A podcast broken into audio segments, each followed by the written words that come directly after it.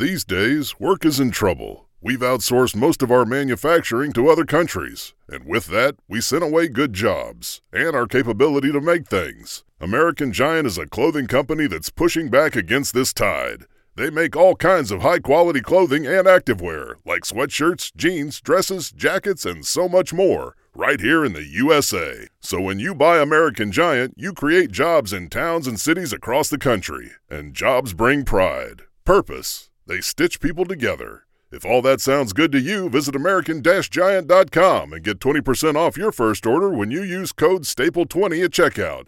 That's 20% off your first order at American-Giant.com with promo code STAPLE20. Why are so many dogs suffering from health issues? Actress Katherine Heigl, who's helped over 16,000 dogs through her foundation, says she's seeing more issues with dogs' joints, odors, and health than ever before. After doing a ton of research, she feels there's one place we can look to improve any dog's health: their food. What she discovered is that the way many dog foods are made can actually create toxins that could be wrecking our dog's health. And this is true even for many premium brands. Fortunately, she found that just by adding a few special superfoods to her dog's food, she saw huge transformations in their health. She's made a 20-minute video explaining step-by-step how anyone can do this same thing to see incredible changes in their dog's health. Reflecting on this, I decided to follow her advice, and I noticed profound changes in my own dogs: enhanced energy, healthier skin, and an overall younger demeanor. It's truly heartwarming to see them so vibrant and full of life. Go to badlandsfood.com/hometown and watch Katherine's video right now. Again, that's BADLANDSFOOD.com/hometown.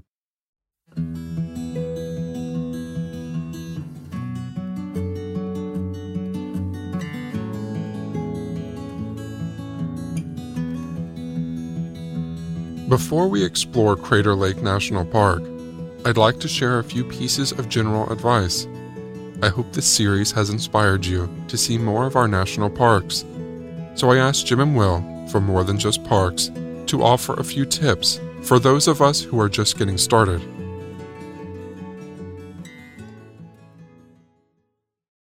I would say step one, when you fall in love with kind of the national parks and that grand nature, is like visiting a national park, and then you want to see as many as you can. Then I would say step two is you realize that these places are getting fairly crowded, especially in the times where everybody has vacation. And so you say, okay, I want this same experience, but I don't want the crowds, which is then you go to start seeing national forests and national monuments. And I would encourage folks listening to your podcast to explore these places. Next time you're thinking about going to Glacier National Park, Google Flathead National Forest. Or if you're thinking about going to a Utah park, Utah has 5 stunning national forests that have the same exact scenery that you'll find in the parks without the crowds. And this is the case for most national parks: Yellowstone and Grand Teton. You have the Bridger-Teton National Forest. With Yosemite, you've got maybe at least four national forests that are located within the Sierras there. Giant Sequoia National Monument next to Sequoia National Park. So once you get kind of, I would say, the national park willies out of your system, the next step is really experiencing these places without the crowds. And that's dispersion, which is important in a day of overcrowding in the park. There are a few national parks now, particularly I would say a select few that park goers know about, and those are obviously Yellowstone, Yosemite, and then Rocky Mountain and Zion. Those parks are just, they're absolutely bursting at the seams. They're so overcrowded. And I have to say it, I could not dissuade people more to just not to go to Zion. Like, don't do it in the summer. Or there are two other parts of Zion that nobody ever visits, known as Kolob Terrace and Kolob Canyon, which are stunning, and there's no one there. And so if you go to Zion, definitely check those spots out. Because I'd hate for people's first experience to a national park or first foray into that to be at a place where it's basically Disney World. You want the nature, and you want some of the solitude and things like that that really will give you that sense of awe, and you're going to get a different sense of awe if you go to some of these overcrowded parks. So that's something, definitely to be aware of if you're looking to make a foray into that. When we visited Crater Lake, it was magical, but it was definitely not Disney World. The snow was more than 10 feet deep, and in a lot of places, the park was fairly empty.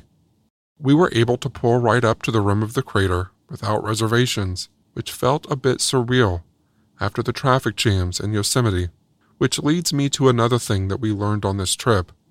Seasons matter. Each season has something amazing to offer in these parks, but if you want to avoid the crowds, you'll usually have to plan for that or find lesser-known paths to explore.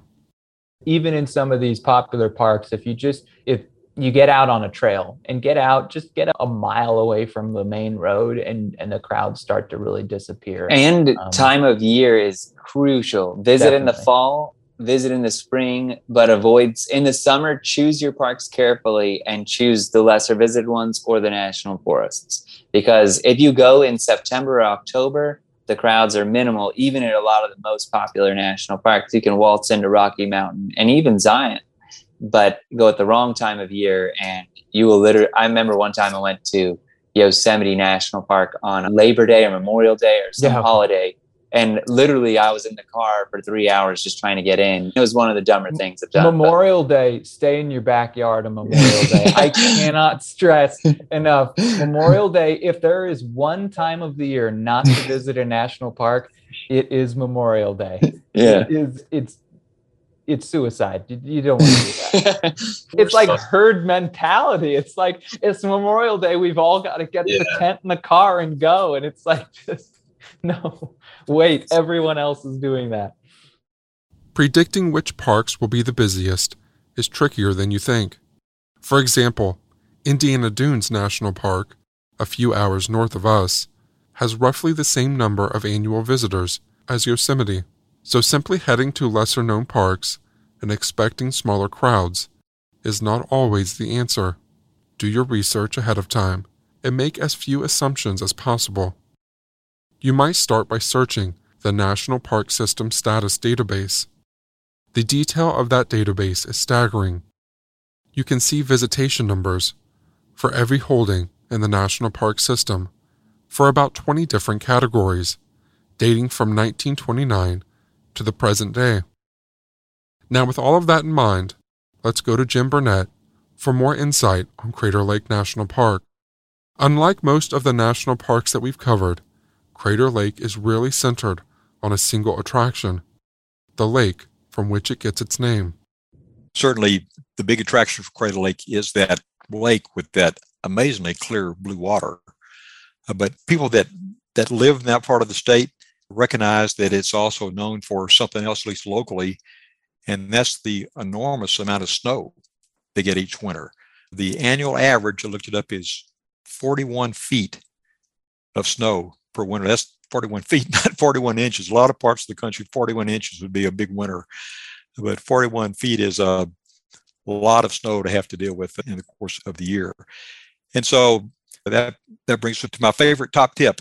If you're going to be planning a visit any park, and that's to be sure you have good up-to-date information, especially in a place like Crater Lake that has such unusual weather. And I say that because during my 30 years as a ranger, it was sad to sometimes meet visitors who had made a long trip to a park only to find out something they really wanted to do wasn't possible to do because either a road or a trail or some other feature wasn't open yet for the summer because it's still buried under several feet of snow.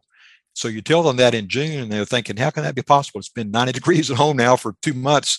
How can we be here in June if you can't get to someplace because of snow? But that does happen. And I'm sure rangers have that conversation probably pretty frequently there at Crater Lake. So it's a good idea just to check the park website before you go to any park and just check on the status of what's open, what's closed. On the website, on the first page, you'll see a section called Alerts. And on the alerts for Crater Lake, even now in June, there's information that part of the popular scenic drive that goes all the way around the lake is not yet open because they're still getting plowed out from the wintertime. So that's a good place to look for information before you go so that you don't get there and say, gosh, I was really counting on making this trip. And sorry, I can't get there right now. One thing we found really helpful at Crater Lake was a free park newsletter called Crater Lake Reflections. I guess that's a clever name for a lake which is famous for the reflection of the water, but you can download a copy of that just by Googling the term park newspaper Crater Lake. You'll find a link for that. And if you go to that, I feel like it's a good idea to go ahead and just download and save a digital copy of that onto your phone or your laptop or a tablet, whatever you're using. And the reason I say that is that a lot of places there in the park that you will not be able to get a cell signal or an internet signal to call that up in real time while you're there. So just download it and save it. And that way you've got it right on hand and you don't have to worry about trying to come up with a paper copy when you get there. Yeah. Another plus of that park information is that even if you can get a GPS signal or get an app on your phone, my experience with a lot of those apps is if you're doing something really specific, like driving a scenic drive and you have a particular pullout that you want to find, a lot of times that level of detail is not shown on most of the phone apps or GPS type things. It may show a little blip in the road where there's a pullout, but you won't know which one of the almost 36 pullouts are along that road. So another advantage of having the park map. There are, in fact, 30 overlooks on 33 miles of road. So plenty of places to stop if you make that drive around the lake. One thing to keep in mind, although the park does not prohibit large RVs or people towing trailers or that sort of thing on the drive, first, you won't enjoy the drive very much if you try to take a big vehicle like that because most of the pullouts don't have enough space to park those kind of things. It's a 2-lane road. It's windy. It's got some steep places on it. A lot of places there's some steep drop-offs along the side. There is, on the park website and on the newspaper, there's information about several places where if you're towing a trailer, for example, they have parking areas. You can drop that off and just take your vehicle. If you have a big RV and you're towing a second smaller vehicle behind, take the smaller vehicle on the drive, and that'll be much more pleasant for you. And the people who are stacked up behind you on the drive while you're trying to creep around a curve would be a lot happier too if you're not tying the road up with your big rig. One tip that I think will make it a lot safer if you make that drive, if you're looking at a map, it's easier to visualize this, but basically the rim drive is a circle that goes around a circular lake. And if you drive that in a clockwise direction, say if you're starting at the rim village and you go toward what they call the north junction, and then just continue around the lake on the east rim drive, that'll bring you back to rim village. Almost, if you do that, the majority of the pullouts and all the pullouts that will let you overlook the lake are going to be on the right-hand side of the road. So in the right-hand lane, just make a right turn, pull into the pullout, pull back out, you're back into the right-hand lane. So you don't have to make any left turns across traffic. It just makes it a lot safer, and you don't have to wait so long if it's busy to get into the spot you're headed. So just an idea you might consider. You can take it in the clockwise direction. That'll probably make it a lot more convenient and safer for you. Now, one thing that people sometimes will say, well, that's great. I can drive around the lake and see the water, but I want to get down to the water. I want to dip my toe in it, and touch it and see what it feels like, that sort of thing. And that's a certainly interesting thing to do.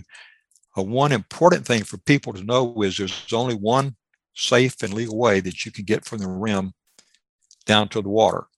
And in fact, it's not only very dangerous, but it's illegal just to scramble down. And a couple of good reasons for that is some places more than 1,000 feet down a very steep slope, and volcanic cinder is not a good place to try to walk on. Pretty soon you're sliding and scrambling, and so you need to take the one trail they have created for that purpose. It's called the Cleetwood Cove Trail. That's also the only way to get down to the lake if you want to take some of the boat tours they offer on the lake during the summertime. And it's just like the rim drive. It gets a lot of snow, and they have to get the trail shovel it off and wait for some of the snow to melt off. So it's open about the same season from about mid-July until late October are the only weeks during the year you can get down to the lake shore, and the only time you can make the drive all the way around the park. Somebody said, well, okay, great. We've got a trail. That's just, we'll just grab our tennis shoes and hop on down there. No problem. That's another good example of why you really need to get some good information. And there's a lot of details on the park website, but just to sum it up, the trail is described as steep and strenuous. Over a distance of 1.1 miles, it drops 700 feet in elevation. The park points out that when you climb back up, that's the equivalent of climbing 65 flights of stairs, and you're at an elevation of almost 7,000 feet. And so if you're not in good shape, it's not going to be a fun trip. And the footing is not really good. It's, again, this is an extinct volcano. And so the surface is crushed pumice, which is volcanic rock. And it's very much like sand, dry sand. And so it's loose and slippery and dusty. And so they point out this is not a trail for flip-flops. Be sure you have some good sturdy shoes or boots and know what you're getting into. Just make an honest size up of what your physical condition is before you decide to make the hike. The park staff reminds folks that the majority of their search and rescue operations in that park come because people get down to the lake and they can't make it back to the top. And so you don't want to find yourself in some news report about the latest rescue at the Crater Lake and you tackle something that you couldn't do.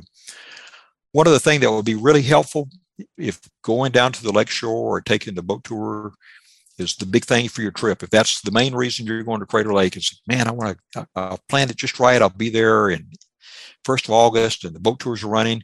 If you're going over the next 2 or 3 years, you need to, again, check ahead of time and see the status of things. That trail that goes down to the boat dock in the lake was completed in 1962. And it's had a lot of wear and tear from a lot of hiking boots and mainly from Mother Nature, just from all the weight of all that snow and erosion and runoff. And it's, frankly, it is really in bad shape.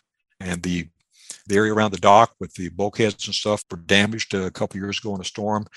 And so the park has been trying to get money to rehab all that area. And they finally believe they have the funds to do that.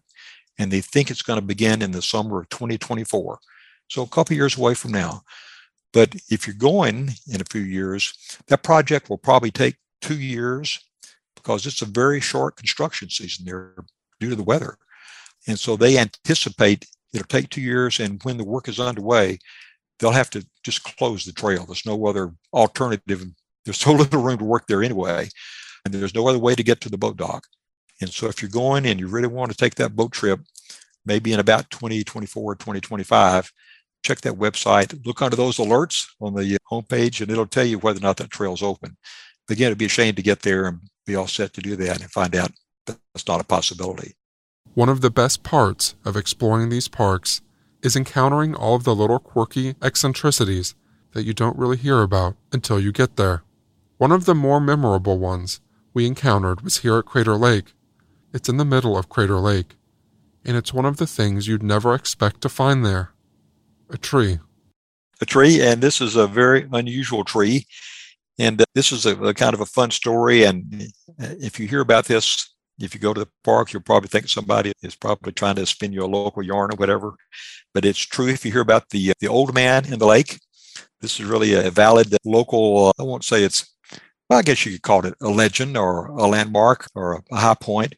But the old man is actually a 30-foot long mountain hemlock log, about 3 feet in diameter, and it's floating upright vertically. So about the top 3 or 4 feet of it sticks up out of the water, and the rest of it goes straight down toward facing the bottom of the lake. And the first known sighting of this log was in 1896. So it's been there a long time now. Scientists have used some carbon dating techniques, and they estimate that what's now known as the old man is probably older than 450 years. Now, over the time, of course, people got curious about the log and the old man and what did it do? And so they had a study in 1938 to try to figure out how it traveled around the lake and how far it went. And they found that between July and October that year, the old man traveled a total of 62 miles around the lake, which is an average of 2/3 of a mile per day, just drifting along. But on a windy day, he can cover a lot more territory. One day, he covered 3.8 miles, just kind of drift along with the wind. And so it's probably inevitable that over time, something like this builds up its own series of tales and stories. And some people in superstitions, some people say, and maybe they believe, I don't know, that the old man actually controls the weather at Crater Lake. And in 1998, the park brought in a submersible so they could try to get down into that deep water and study the lake and see what was going on. And they got to thinking about this as they were piloting around the lake, that they were afraid that perhaps they would bump into the old man. He's not really conspicuous unless you're really watching for him. So they said, well, we'll just tie him up on the eastern shore of the big island pokes up in the middle of the lake called Wizard Island. So they tied him up, and that way he's safe and they're safe. And the story goes that shortly after they did that, some big storms, a whole series of storms just blew in, and they couldn't launch the submersible. It was, the lake was just too rough.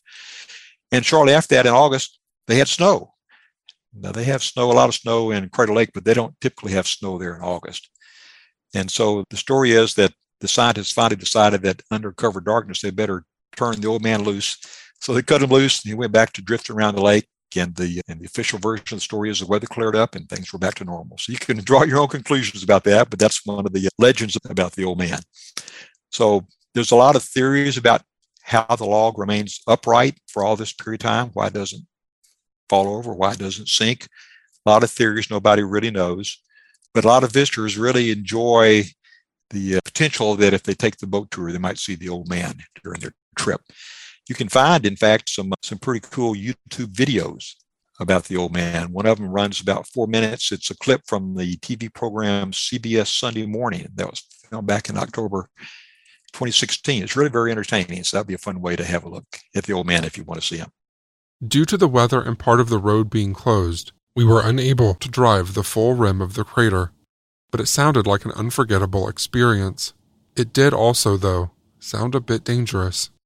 You ask if it's safe to drive that rim drive, and another interesting story about that will hopefully reassure people that your odds of coming to difficulty and ending up in the drink if you're driving that windy road are really pretty slim, as long as you exercise some reasonable caution on a winding road. And so I decided I would research that topic, and as best I can determine, there have only been 2 documented cases since the park was established over 100 years ago, where cars actually went over the edge and made it all the way down to the lake. And ironically, I guess thankfully, in both cases, there was nobody in the car when that happened. Well, no humans anyway, although in one case, it was a close call. The most recent one of those was back in September of 2010. A couple came to the park. They were driving a 2003 Volkswagen Passat. And they pulled into one of the overlooks at a place called North Junction. And they got out of the car and they were strolling around watching the sights and enjoying the view. And all at once, their vehicle just started rolling backwards. And it rolled in a kind of a arc across the parking lot. And I guess against all odds, after it rolled about 100 feet, it managed to keep right on going between a narrow opening between a big rock wall and a clump of trees. Made it right through that opening, went over the edge, fell more than 1,100 feet. And it's unfortunately scattered in pieces all down the descent, down the edge, and it came to rest about in the water, about 30 feet deep on the edge of the lake. There was understandably a lot of concern about that, with pollution from the gasoline and the oil and that kind of thing, because the lake, one of the big features is how amazingly clear and clean all that water is. But the situation was almost a sad one for another reason, because it turned out that the occupants of the car had a dog named Haley that they left in the car. And so Haley was on board when the car took its trip over the edge. The good news is that amazingly, Haley was ejected through the sunroof of the vehicle as it tumbled down the slope. He got out about 600 feet from the top of the rim and was really not hurt, had just minor injuries. Took him about 15 minutes to scramble back up to the top, and so all well was with Haley. So that ended well from that standpoint, but the park still had a big cleanup effort. Took a helicopter and a lot of hard work with some climbers roped safely from the top, and they managed to get it picked up. So in the aftermath of that, the park tries to remind visitors, if you're going to get out of your car in an overlook, please be sure the transmission is in park, and just go ahead and set the parking brake just to be on the safe side. Now, I mentioned there was a second incident like this, and just to prove that truth can be stranger than fiction, the earlier example of a car going over the edge and ending up in the lake was way back in October 1922. So a pretty long span of situations, not a common thing. This one went over the edge in the Rim Village area. And that situation was really a close call because the people in the car had taken their baby out of the car shortly before the accident because the baby started crying. Otherwise, they were just going to leave it in the vehicle. So the crying saved a lot of crying later on, and the baby was safe.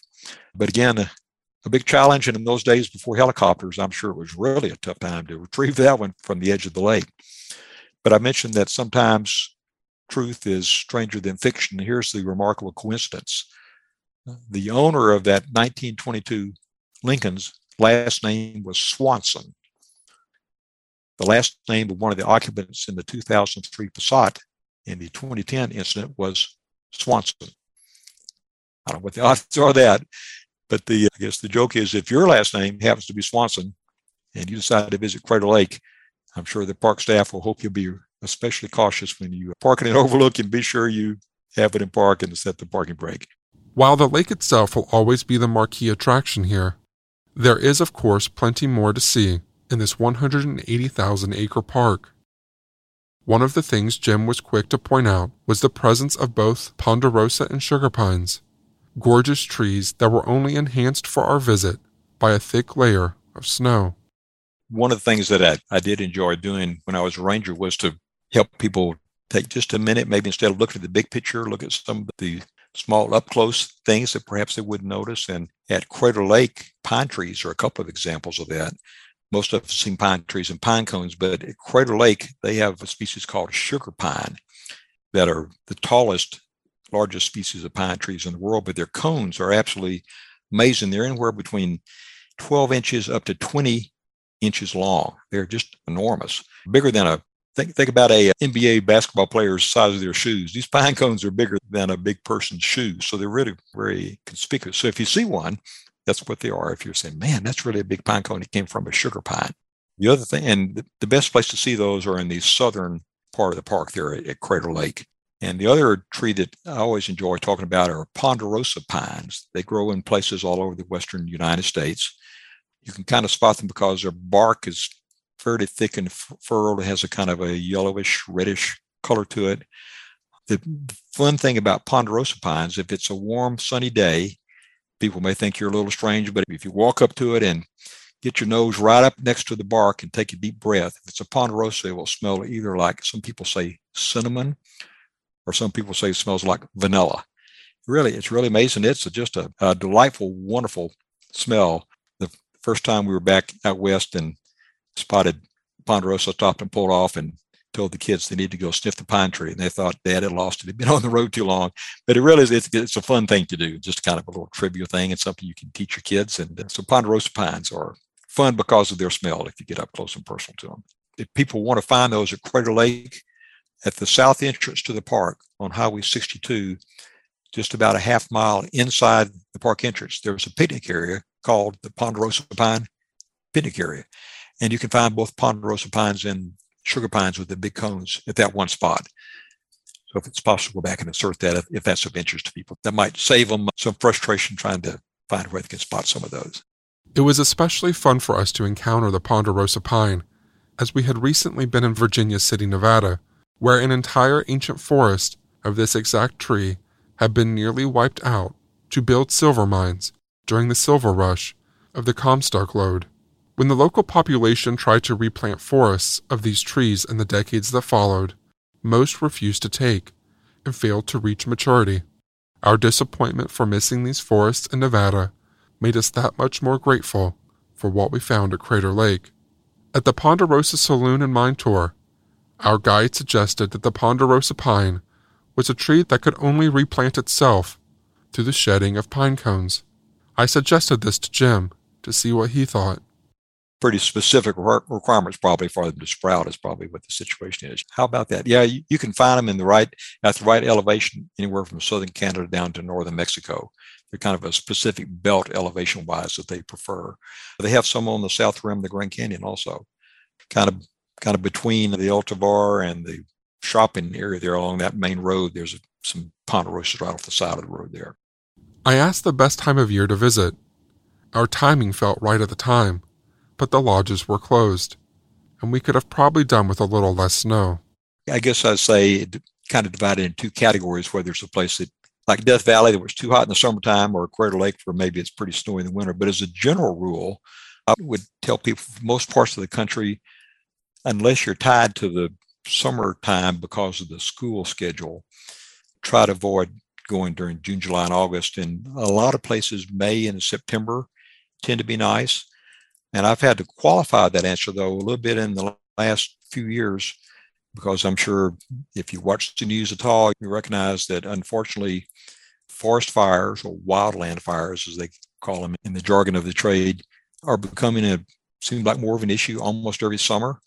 And the smoke from the fires can travel an amazingly long distance from large fires. And so if you've gone to a place like Crater Lake, where really the big thing you want to see there is the view of the lake, if it's all smoked up due to a fire, either close by or even some distance away, the wind has brought a lot of smoke in, that can be a kind of a detriment to your trip. In fact, that happened to my wife and I and one of our relatives. We had agreed to meet. We traveled for a long distance. We'd got reservations a long time ahead, so we went ahead and made the trip. But when we got there, you could barely see the water from the rim because of the smoke from a big forest fire a couple hundred miles away. So it's, in fact, gotten to be such an issue because sometimes the park there at Crater Lake gets complaints about that. They actually have a page on the park website that talks about visibility and smoke, and they have a webcam where you can see what the visibility is like before you go. So thankfully, it's not a problem most of the time, but at times it does occur. And again, it's another one of those examples about having good information before you come. If you're, particularly if you live close by and you're just going to run up there for the weekend, or if you're on a long trip and that's one of your stops, but you realize, boy, it's really smoked in, we won't see anything. If you know that, perhaps you can adjust your itinerary and perhaps go back to Crater Lake another time when you can actually see the lake from the rim. So that's at least another piece of information that's worth checking on before you go. So September is a great time to visit a lot of parks, but check and see what the smoke situation is before you go. That's just been a trend in recent years. A parting word from Jim. I hope people listening will have a chance to go to Crater Lake if they've not already done so, or maybe go back. If you are fortunate enough to get one of those boat tours on the lake and you happen to see the old man, well, tell him I said hi. Crater Lake is the deepest lake in the United States and the 7th deepest lake in the world. At its deepest point, it reaches 1,943 feet, which means if you stood the One World Trade Center at the bottom of it, the tip of the building would still be submerged over 150 feet deep. Because it is a volcanic crater, no rivers, streams, or springs feed Crater Lake. All of its water comes from rain and snow. The absence of the sediment and mineral deposits that these water sources carry with them is part of the reason that this lake is so incredibly clear. It is not only beautiful to look at, but it is also one of the cleanest lakes in the world. Similarly, Crater Lake has no outlets, so the only known way that the water can leave the lake is through evaporation or slow, steady seepage into the volcanic rock below. As Jim already suggested, this park is one of the snowiest places in America, averaging 43 feet of snow per year. If you like clear, clean water and breathtaking views, you'll likely love Crater Lake. Yet, as with all of our parks, Crater Lake has had its share of grumpy visitors and one-star reviews. This is Gary B. Crater Lake is a very pretty place, but on a sunny 70-degree day in October, it was very cold because of the wind. The roads are very narrow, with no guardrails, with extremely high cliffs. We won't be back. Lee T was more interested in keeping up on his newsfeed. I am scared of heights, and there was no Wi-Fi. Sad face. Bama S says, $30 to drive around a lake is absolutely too much. I live here, pay taxes here, and you expect me to pay $30 to just drive the loop around the lake. And finally, Zachary J. 0 stars. The lake is bad and should not be a national park because it is bad and has fish I'm allergic to. And it's thumbs down. Don't go ever if you can. Our last stop on this year's national park trip was the North Cascades in Washington State, near the Canadian border.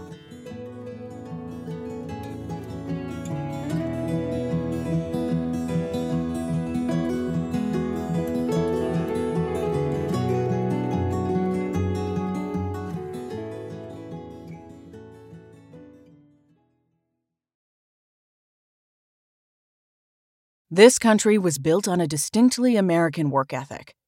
But today, work is in trouble. We've outsourced most of our manufacturing to other countries. And with that, we sent away good jobs and diminished our capability to make things. American Giant is a clothing company that's pushing back against this tide. They make a variety of high-quality clothing and activewear, like sweatshirts, jeans, dresses, jackets, and so much more. All made right here in the USA, from growing the cotton to adding the final touches. So when you buy American Giant, you create jobs for seamsters, cutters, and factory workers in towns and cities across the United States. And it's about more than an income. Jobs bring pride, purpose. They stitch people together. If all that sounds good to you, visit American-Giant.com and get 20% off your first order when you use code STAPLE20 at checkout. That's 20% off your first order at American-Giant.com with promo code STAPLE20.